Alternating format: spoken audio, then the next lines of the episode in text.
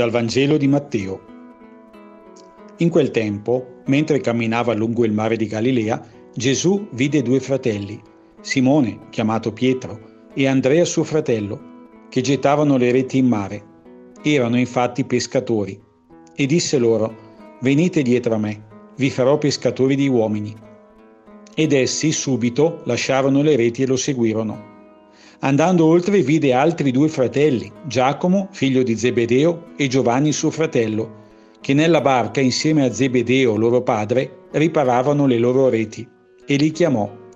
Ed essi subito lasciarono la barca e il loro padre e lo seguirono.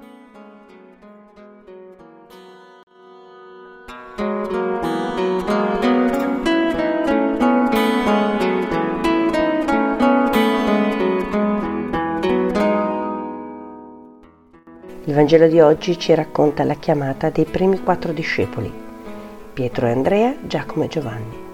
La chiamata non avviene nel Tempio o in qualche luogo religioso, ma si svolge nel luogo del loro lavoro quotidiano.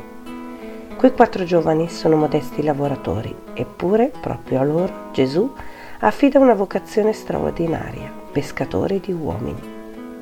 Questi giovani accettano senza indugio lasciano il lavoro, la famiglia e si fidano e affidano a Dio. E Lui offre loro una prospettiva di vita nuova e così per loro inizia una nuova esistenza. Il Signore anche oggi mi chiama e chiama ognuno di noi a seguirlo. Noi spesso siamo troppo ripiegati su noi stessi, sulle nostre paure e non rispondiamo alla sua chiamata, ma Gesù non smette di farlo e aspetta il nostro sì. Ognuno di noi ha la sua chiamata.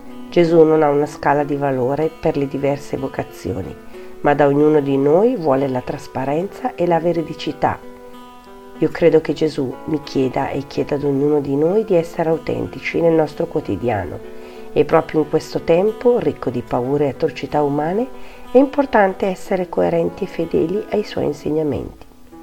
Il Signore ci chiede che la coerenza alla sua chiamata possa trasformarsi e restituire sguardi di speranza, fede e amore a tutte le persone che camminano al nostro fianco. Spirito Santo, aiutami a dire ogni giorno sì alla chiamata di Gesù, che passa anche nella mia vita.